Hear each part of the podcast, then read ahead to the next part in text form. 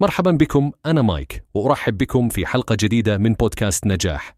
في اليوم هذا سأتحدث عن قوة العزيمة والإصرار ومدى أهميتها في تحقيق النجاح.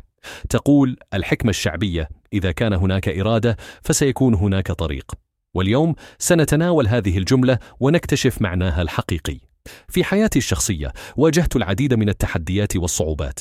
في بعض الأحيان شعرت أن الأمور تفوق قدرتي وأني لن أتمكن من التغلب على العقبات ولكن مع مرور الوقت تعلمت أن الإصرار والعزيمة هما مفتاح النجاح الإرادة هي القوة التي تدفعنا إلى الأمام حتى عندما نشعر بأن كل الظروف تعمل ضدنا الإرادة هي التي تجعلنا نستيقظ كل يوم ونواجه تحديات الحياة مهما كانت قاسية لكن ما الذي يجعلنا نملك هذه الإرادة؟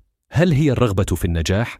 هل هي خوف الفشل أم أنها مجرد شعور داخلي بأننا يمكن أن نحقق ما نريد الجواب قد يختلف من شخص إلى آخر لكن الثابت هو أن الإرادة هي القوة التي تجعلنا نتجاوز العقبات ونصل إلى أهدافنا تخيلوا معي لحظة إذا كنت تسعى لتحقيق حلم وكلما اقتربت منه ظهرت عقبة جديدة تمنعك، ماذا ستفعل؟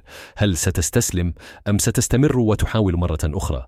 العديد من الناس يستسلمون عند أول عقبة، ولكن الأشخاص الذين يملكون الإرادة والعزيمة هم الذين يواصلون السير حتى يحققوا أهدافهم. بالختام أود أن أقول: إذا كان لديك الإرادة فستجد الطريق. لا تستسلموا وتذكروا دائما أن العقبات هي فقط تحديات تختبر قوتكم وعزيمتكم ومع الوقت ستصبحون أقوى وأكثر قدرة على تحقيق أحلامكم وقبل أن أنهي حلقة اليوم أنا مايك وقد أنشأت هذا البودكاست مجانا باستخدام أدوات الذكاء الصنعي. تعلم كيف فعلت ذلك على mrc نقطة fm أراكم غدا.